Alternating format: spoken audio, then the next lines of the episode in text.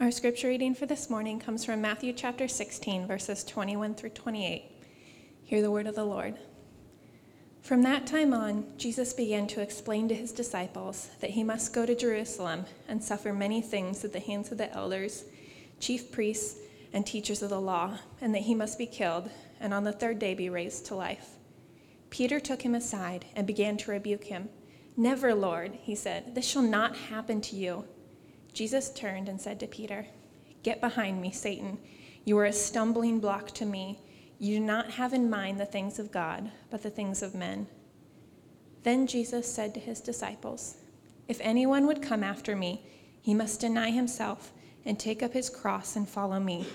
For whoever wants to save his life will lose it, but whoever loses his life for me will find it. What good will it be for a man if he gains the whole world yet forfeits his soul? Or what can a man give in exchange for his soul?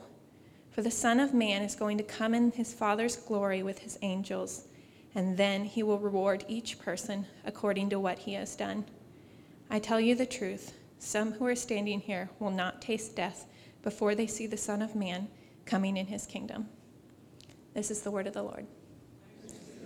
You may be seated.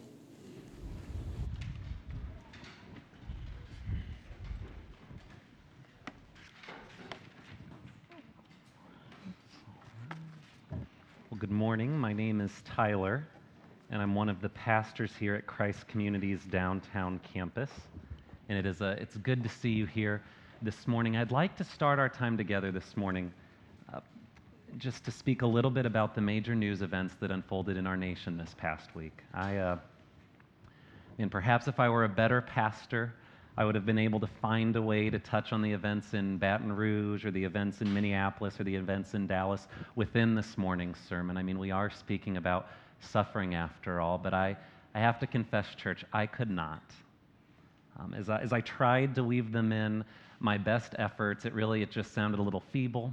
It sounded a little forced, and I uh, just didn't want to do that this morning. Quite frankly, the, the weight of these events, it proved a little too much for me this week. And so like many of you, uh, my heart is broken. I know that I'm frustrated. I know there's things that make me sad. I- I'm convinced there's some things that are deeply broken in our nation, some things that need to change, some uh, relationships that need to be rebuilt. There's, there's all kinds of things that need to happen, and I'm desperate for wisdom as to how faithful and thoughtful Christians can respond. Because I know that we must respond, right? The church, the people of God, the people that God has called together, that special assembly of young and old and rich and poor and folks from all backgrounds. Remember us talking about that last week? The, the church, that group that Jesus is assembling, uh, is called to be peacemakers, right? It's called to be people that bring reconciliation to our world. I believe that that is true. And so this morning, even though I'm not sure quite what to say or how to say, I do know that silence is not an option. Because silence can unintentionally communicate a, a lack of significance or a lack of care. And, and what happened this week in our nation, church, it is significant.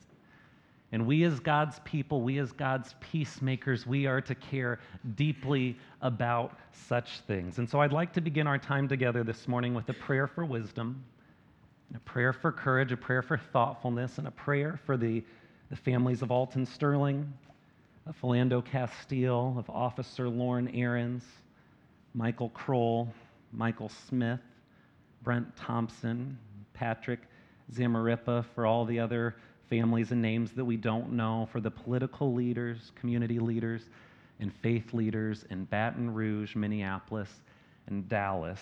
Um, there is something happening in our nation, and I believe we need God's help. So will you join me in prayer?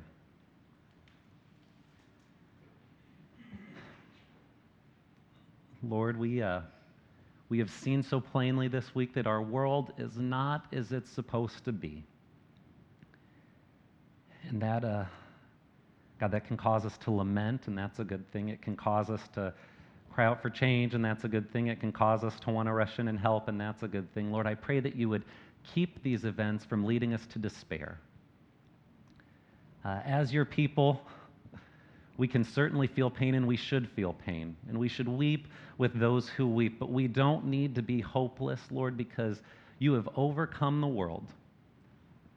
and you give us great reason for hope, and you are the great reconciler, and in you there is never a lost cause. So, and would you strengthen your church this week as we try to respond well to the events around us? And Lord, would you, would you be a comfort to all the families affected by this week's tragedy? Would you bring people of peace and comfort to them? Would you uh, give local pastors in their communities wisdom on how to respond? Will you be with our uh, Justice Department and with our police departments across the country and with mayors and governors and all the different folks that have a part to play in, in moving us forward in a positive manner, Lord? Would you give them so much wisdom? We really need your help in this area. Something significant is happening. Don't let us be people that are silent or on the sidelines. Help us to be your peacemakers. We ask for your strength in this. It's in your Son's name we pray. Amen.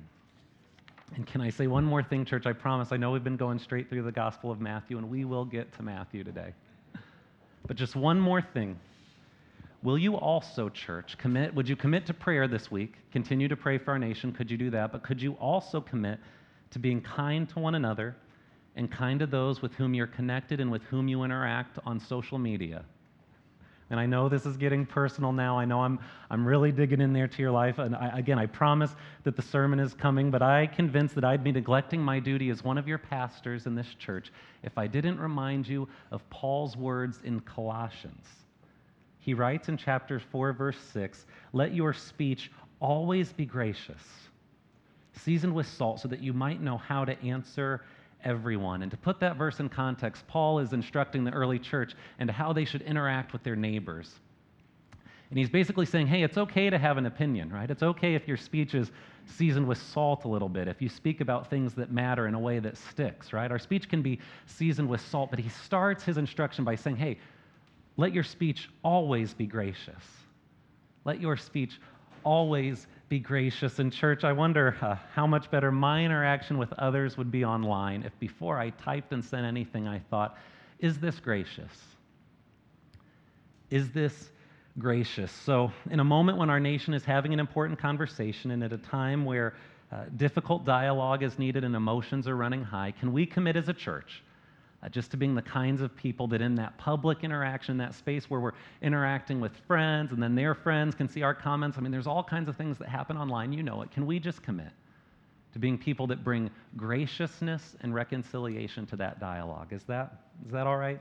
Can you agree to that? So two things this week. Will you continue to pray for our nation, but can we also commit to being folks whose speech is always gracious, particularly online? And man, if it sounds like I'm insistent on this, it's because I'm preaching to myself this morning. This was tough for me this week, but church, we need to be people of prayer, and we need to be people with gracious speech, okay? Can we commit to that? All right, now let's all take a deep breath. And if you haven't already, will you open your Bibles to Matthew sixteen? It's on page eight twenty-two if you grabbed a community Bible, Matthew sixteen, and we're picking up where we left off last week. Uh, last week we studied uh, chapter sixteen, verses one through twenty, and we listened in on Peter's groundbreaking declaration that Jesus is the Messiah, that he's the Christ, the one who will save the whole world, the one whom God has called to have a special role in human history. We listened as Peter told us who Jesus is. And we also listened last week as Jesus told us what he's all about. Jesus said, I'm about my church. I am building a church. And those two ideas, that Jesus is the Savior and that Jesus is building a church, those are central to the Christian faith. They're foundational to what we profess in this place. Last week's message was a very important message, but so is our message this morning. Because this morning we're going to learn how Jesus intends to accomplish what he's all about. This morning we're going to hear another foundational message to the Christian faith that speaks to us about a critical component of the Christian life, and that, that component is suffering. But before we do, before we dive into what Matthew has to teach us, I'd like to tell you a little story. A story that I think can put this morning's message into perspective. You see, before I came to work at Christ Community, I was a children's librarian at a large public library. Yes, that is me with the Clifford. Uh, in all the world, he came to Allen County in Fort Wayne, Indiana. That was a special day at the library, but on a typical day at the library, I had very uh, many and diverse roles. I would uh, generally start the morning at our kids-only computer lab, and there I would help kids find the games they wanted to play online and keep them away from any content that wasn't age-appropriate. In the afternoon, I would host Lego Club, Uh, giving kids a chance to let their imaginations roam free. We dump out these massive Tupperware tubs of Legos all over our program room floor and just go nuts. Uh, some days I'd clean out our early learning center, uh, pulling books from behind chairs, behind couches. Really, you'd be surprised the places that people can stuff a book. Uh, and on, on other days, I'd help uh, our kids find information to take to our reading tower. This thing was the centerpiece of our kids section. I always thought it looked like a big spaceship ready to take off. It would help them find good materials to read up there. I loved the variety of tasks that I performed at the library. I loved helping kids discover letters and words and seeing them grow in their, in their literacy and in their ability to think. But as I thought about this week's text, I remembered a specific instance from my time working at the library. You see, working in a large public place like the library, you meet, you meet all kinds of people. You meet all kinds of kids.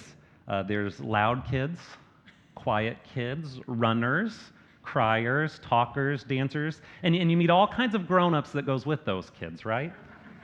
Now, I remember one child coming into the library in particular, and this child who came in, the reason I remember it so clearly, this child came in on a leash, and this leash was one of those backpack leashes. Have you seen these? See, these, it's a backpack that you can strap your child into. It has kind of a real long handle for you to hold. And the idea is this. The child retains their ability to run free, right? They can go all the way around, but they're still tethered to you somehow on the leash. So while I was working at the library, I saw this kid come in, this leash kid, this kid on a leash. And I'll tell you, from those, uh, those first few moments I saw him, it became very apparent to me why this child was on a leash, right? Why has grown up felt that that was necessary. I'm sure they were thinking that this leash could protect this rambunctious little guy and keep him away from harm, right? But then this kid, the leash kid, as he came into the library, he, he tripped over something.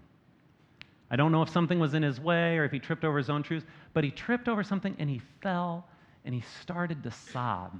I mean, big, wet tears in the library. And that moment caught my attention. It caught my attention then, and it came back to mind this week. Because here's a sweet kid, right? A little dude with a lot of energy. And here's some, some good parents that obviously care about him, care about him enough to invest in a leash, to try to keep him safe and keep him from running somewhere where he'll be out of their sight or someplace where he might get hurt, right?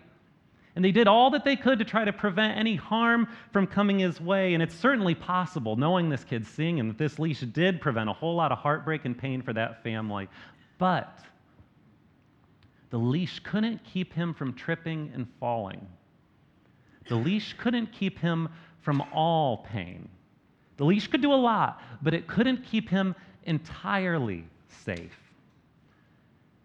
And church, I want to say that's how it goes.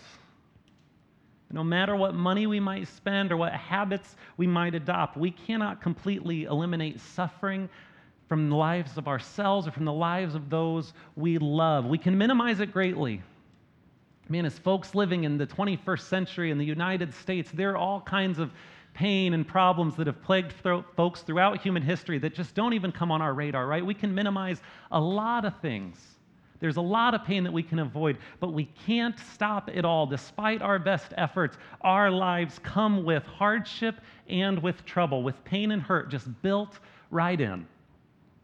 And what I love about this text this morning is that it gives us a different way and a better way to understand how to handle those difficult parts of life, how to handle that suffering that comes our way, which we cannot avoid. This morning, Jesus suggests that his followers, we need not try to avoid suffering at all costs or to ignore suffering when we experience it, but rather, Jesus says, there is a way in which we can move towards difficulty, can move towards suffering, and in so doing can find full life and good life and transformation. It's all right here in this text. So now let's look together at Matthew sixteen, beginning in verse twenty-one, and try to understand this remarkable news that Jesus is giving us about his suffering and our suffering. Matthew sixteen twenty-one, Matthew writes, "From that time, Jesus began to show his disciples that he must go to Jerusalem and suffer many things from the elders and chief priests and scribes, and be killed, and on the third day be raised."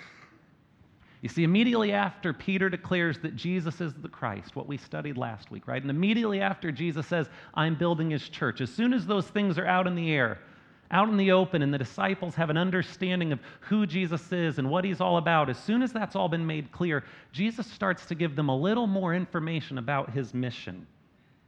And so Jesus says, guys, here's what's going to happen. I- I'm going to go to Jerusalem, where all my enemies live.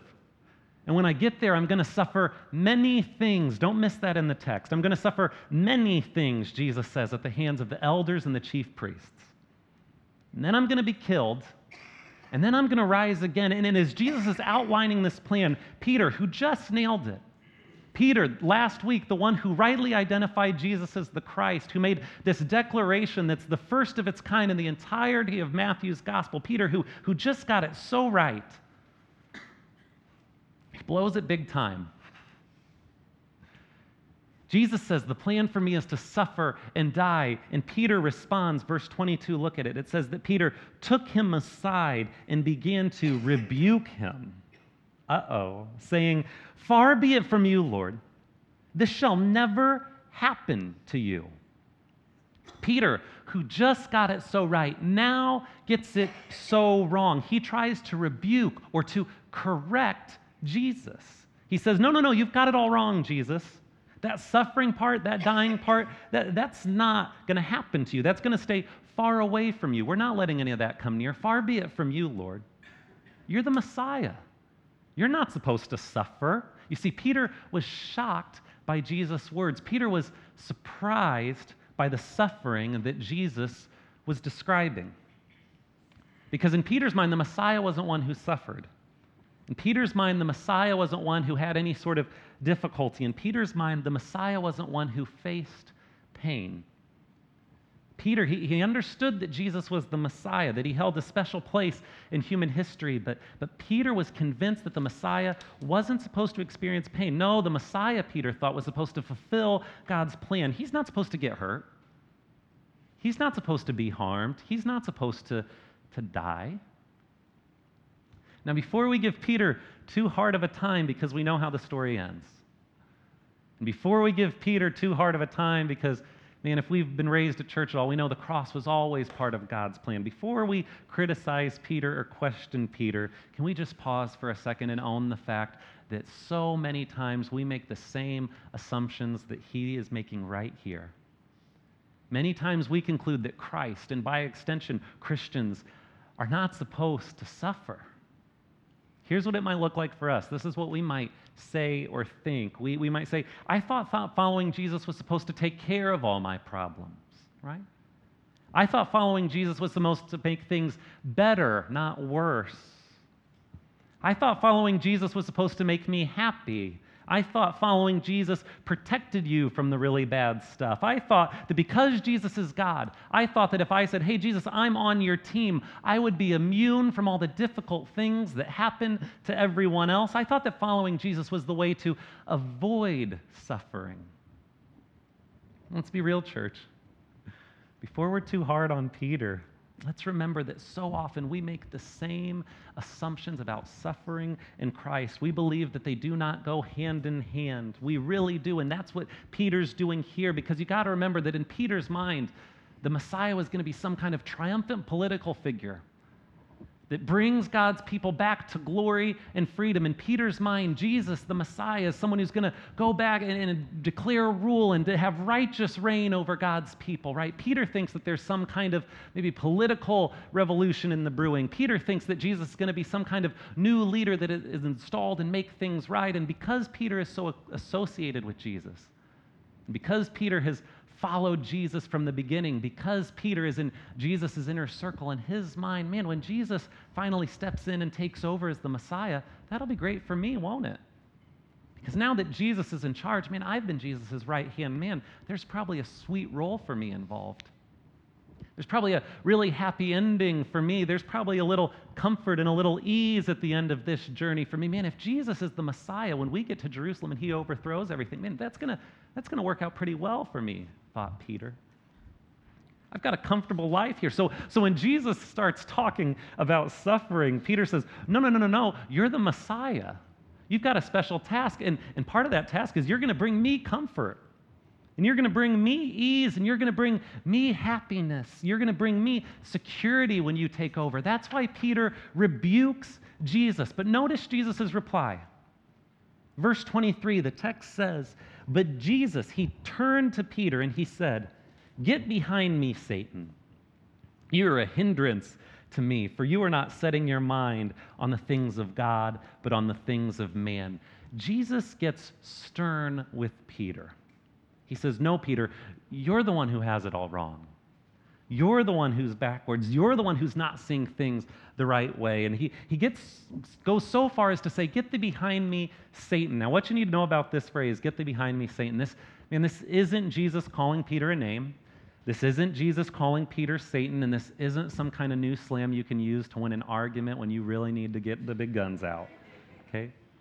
This phrase, get thee behind me, Satan, this is connecting what we're learning this week with what we learned last week. Do you remember last Sunday when we studied Jesus' response to Peter's good declaration, right? And he says, for flesh and blood has not revealed this to you, but my Father who is in heaven.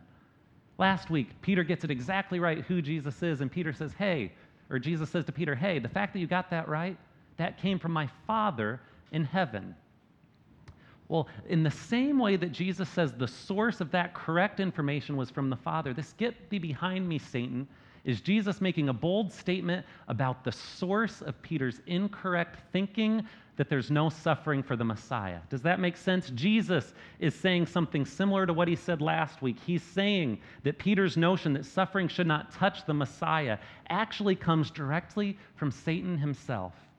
In the same way that Peter's knowledge of Jesus' divine identity came from God, Peter's resistance to the fact that Jesus will suffer comes directly from the evil one. Jesus wanted Peter to know that the belief that no suffering should come his way was a belief that does not come from God. And Jesus reiterates this point when he says, for you're not setting your mind on the things of God, but on the things of man. He's letting Peter know that, man, the suffering, the thoughts that you're having about suffering, they're not from God. They're rooted in selfishness.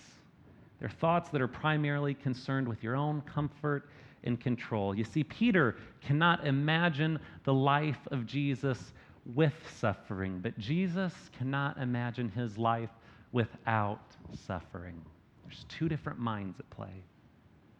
And Jesus has a mind that's set on the things of God, and Jesus knows that suffering, it can bring transformation. And so while Peter tries to rebuke Jesus in an attempt to preserve his fantasy of comfort and to preserve his dreams of wealth, status, and ease when Jesus takes over, Jesus says, no, suffering, it's not a, it's not a hindrance to my mission. It's actually how my mission will be accomplished. My suffering will yield great transformation. This is where Jesus' thinking starts to challenge our modern assumptions directly. This is where Jesus' thinking, that mind of God, right, starts to challenge our twenty-first century narrative of the good life. Because we've been told, and we believe, that the good life, the best life, the life that we should all try to live is the life that accomplishes exactly what it sets out to do.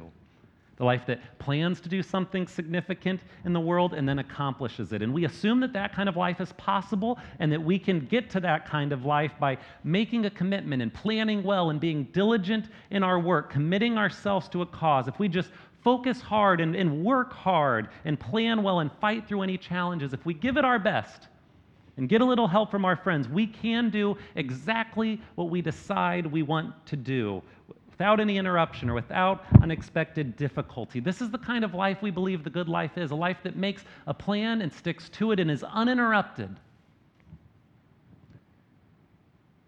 But the fact is that suffering comes, and Jesus knows that that kind of life, that it's, it's all just a fantasy. There is no kind of life that you can say exactly what you want to do and get right there through working hard and working diligently.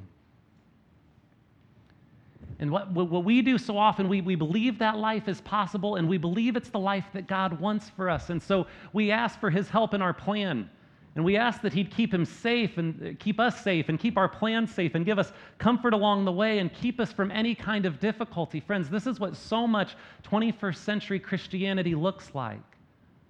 God, help me go the way that I want to go with the minimum amount of resistance possible.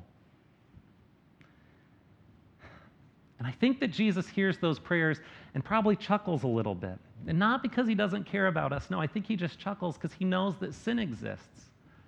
And that our world is deeply broken down to its core, that things are, in the words of theologian Cornelius Plantinga, not the way they're supposed to be. That nothing in our world is as it was intended to be. And so Jesus knows that, man, to try to avoid suffering, or to imagine that we're going to get through life without suffering, or to think that it's somehow possible to plan something and then work diligently and just have the minimum amount of suffering, Jesus knows that that's just, just fantasy. And so instead of holding up a fantasy and suggesting that that kind of life is possible, Jesus says no. No, that's actually not the good life at all. Jesus says, one day I'm going to remove suffering completely. But until that day, the good life, the best life, the life that I'm modeling, is a life that acknowledges suffering is real, but instead of denying it or resisting it or avoiding it, rather embraces it and then with God's help redeems it. Jesus says you can't avoid suffering, but you can embrace it, and I can redeem it. And church, this is good news, because I'm looking at a room full of people this morning, some of whom I know very well. And I'm looking out of a room full of people with stories who I'm beginning to become familiar with, and I know that this room is filled with people who have faced all kinds of difficulty. And this morning, Jesus isn't telling you that you missed the good life because some suffering came your way. And he's not saying that you should just pack up and go home because some unexpected big things happened in your life, that the plans derailed, that's all's for naught. No, this morning, Jesus is telling you that suffering is something that he can use and redeem. This morning, Jesus is saying, if you will embrace the difficult things that have come your way just because this world is broken, and if you'll embrace the difficult things that have come your way, because following me in this broken world brings opposition, if you will embrace those things, you will know that your life is not ruined and that it's not unfolding contrary to my plan. In fact, your life is being transformed and it's being redeemed even in the midst of your suffering.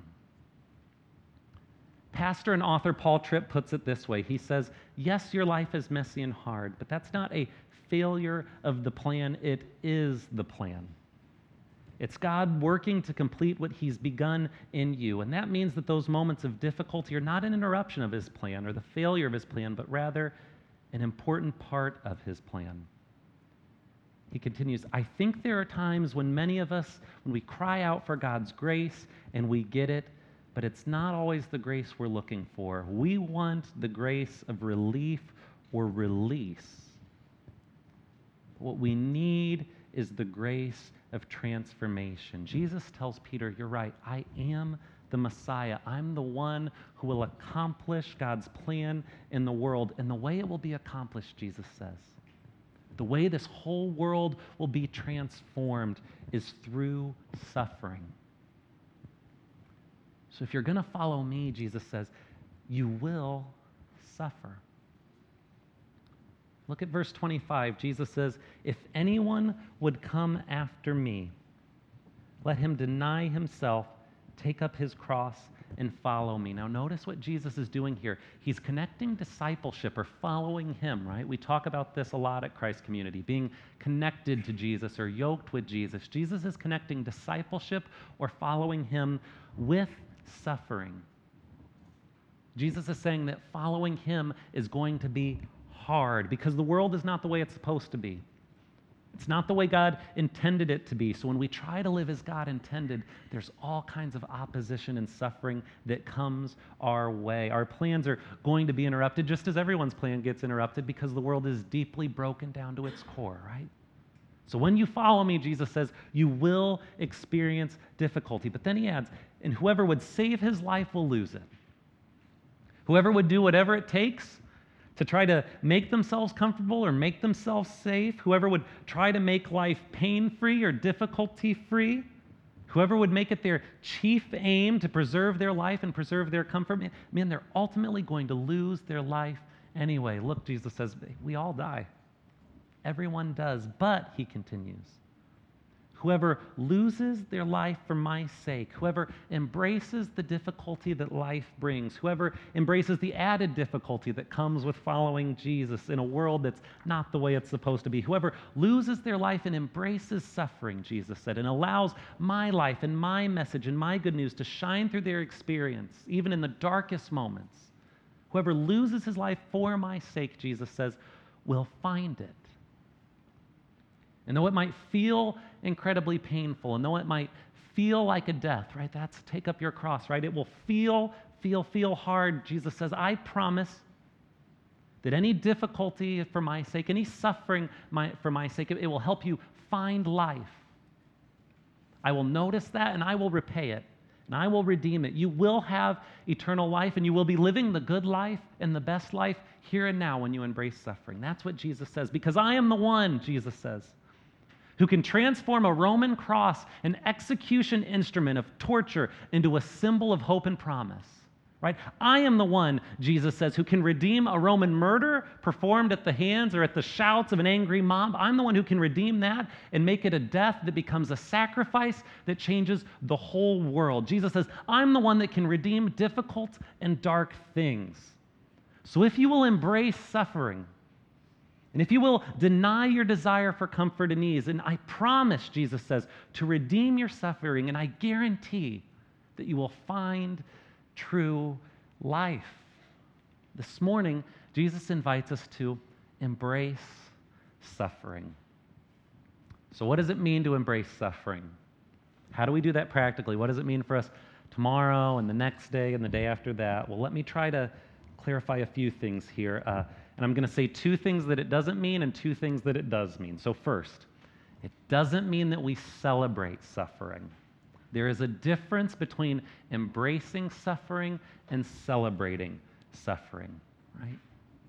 Jesus followers, certainly, they embrace suffering when it comes their way, but it doesn't mean that we celebrate. It doesn't mean that Jesus wants you to throw a party for a difficult diagnosis, right? Or that Jesus wants you to celebrate a deep relational hurt, or that Jesus wants you to just gloss over something tragic that happens in your life. That's not it at all. Remember a few weeks ago when Kelly led us in a lament in response to the shooting in Orlando, right?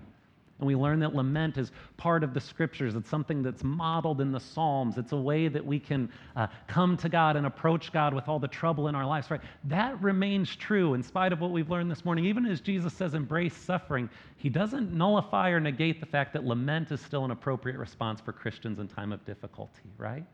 To embrace suffering is different from celebrating suffering. Jesus isn't asking us to just put on a happy face, or to somehow be excited when bad things come our way. But he is saying there's a way that as we're mourning difficulty, and as we're processing grief, and as we're experiencing great pain, we can also choose and be cognizant of the fact that this too is something God can redeem, that this too is something that's not too great for Jesus to work through, right? Even as we're feeling the grief and we're lamenting, we don't have to, we can embrace suffering and realize that Jesus is still at work even in the midst of that pain.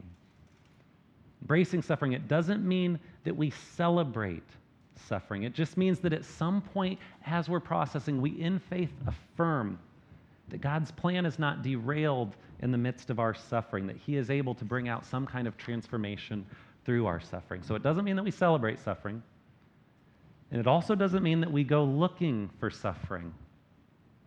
Now, this is a great error that many church people have made throughout the centuries. There were certain seasons in church history where folks would go out and try to find something hard in their life so that they could be closer to Jesus somehow. Uh, there's actually Uh, times when faithful people would try to honor God by wearing particularly itchy clothing, right? Or by leading isolated lives away from others in church without taking an inch away from the sincerity of their faith, because I believe they were sincere. But can I just tell you that, man, an itchy shirt is hardly the kind of suffering that Jesus had in mind when he asked us to follow him, okay? Even though they can be awful. So we don't go looking for suffering, right? Suffering is something that will come your way because, again, this world is not as it's supposed to be. There's difficulty and hardship all around. Jesus says, hey, in this world you will have trouble. I think that means we don't have to go out and look for suffering. But if we're in one of those seasons where we're not in a lot of difficulty or not in a lot of pain, I think what we can go out and look for are other people who are suffering. So the error that folks have made, we don't go and look for something more hard for us when it feels like, oh, we're in a good spot. Maybe I should go find something hard to get close to Jesus. No, no, no. We don't go look for trouble. It will come. But when we're in that period, we can go and look for other people who are suffering, because the fact is they're all around us. And as part of God's church, as part of that group that He has called together, one of our responsibility is to comfort and care for those among us and outside of us who are hurting.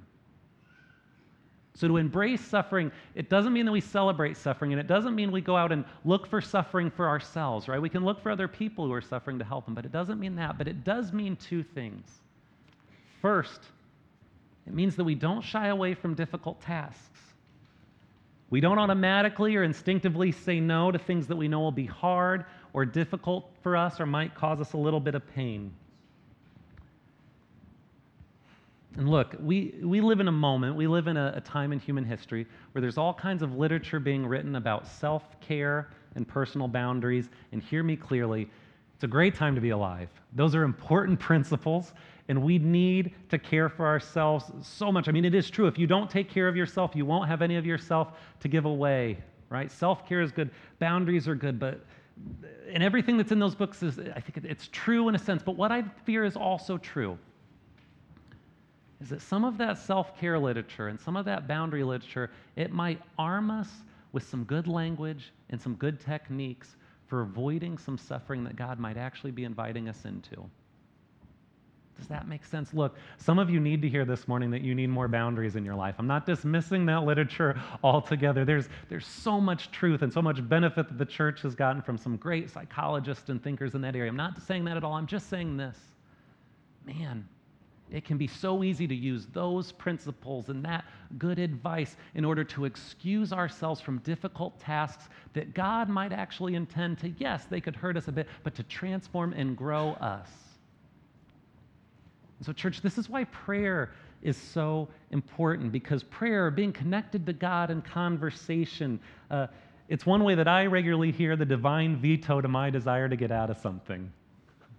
In those moments when an invitation comes my way, and it's like, oh, I know a nice way to back out of this politely, and it's, I gotta stop and ask first, Lord, Lord, is this one of those things where a boundary is appropriate, or is this one of those things where you might actually be inviting me into something that, yes, I know will be difficult, but that I also know will be a way that you grow me and shape me and use me. This is actually what it looks like for me to take up my cross and follow you right now. That's why prayer is so, so important, church. And I just want to suggest that embracing suffering, it, it means that sometimes we purposefully move towards difficult tasks.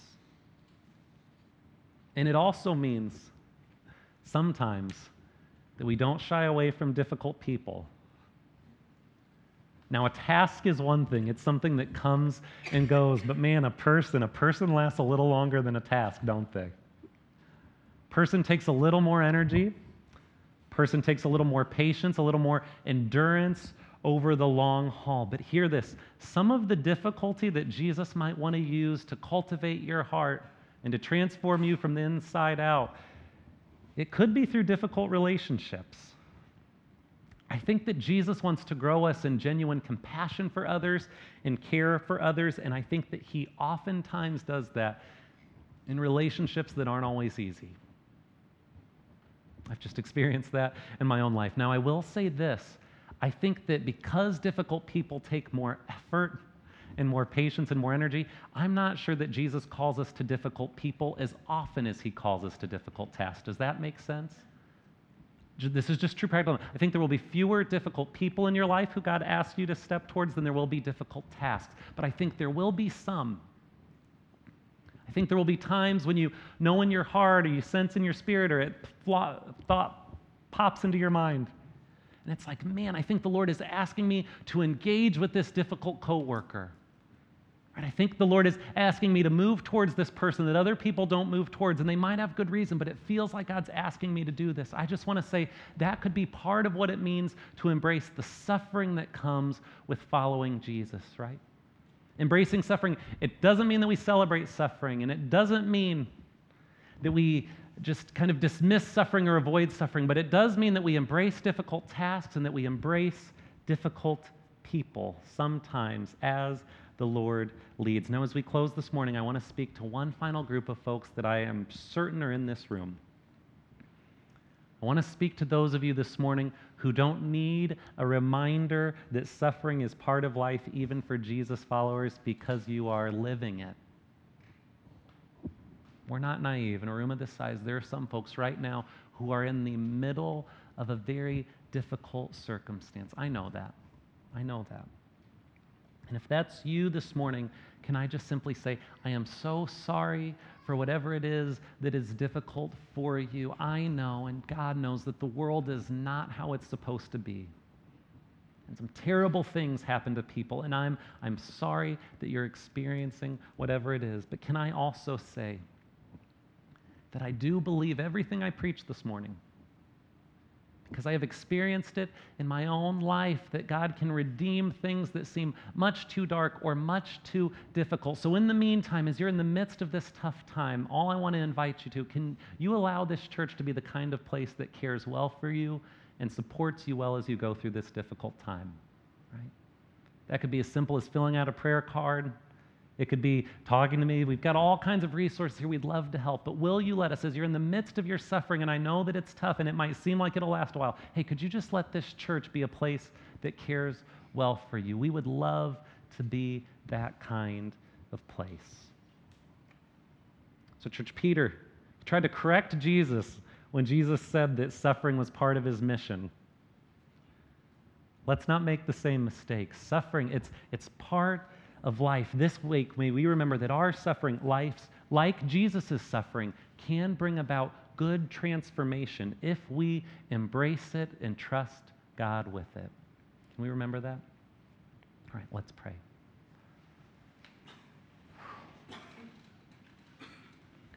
And Lord, it has been a, a heavy week. And then in your providence this morning, you brought us to this heavy text. You knew months ago when we laid out this sermon series that we would be here this morning.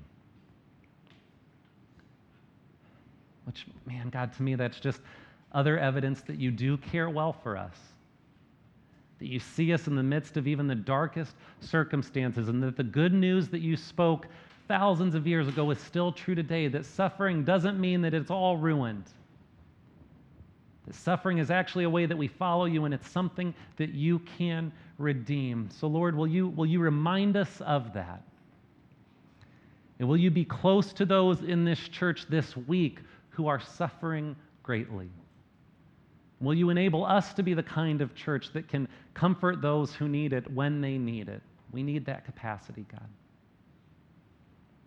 This has been a tough word, but we trust that it's true and from you, and we trust that you are one who cares for us greatly, as you evidenced through your own death on our behalf.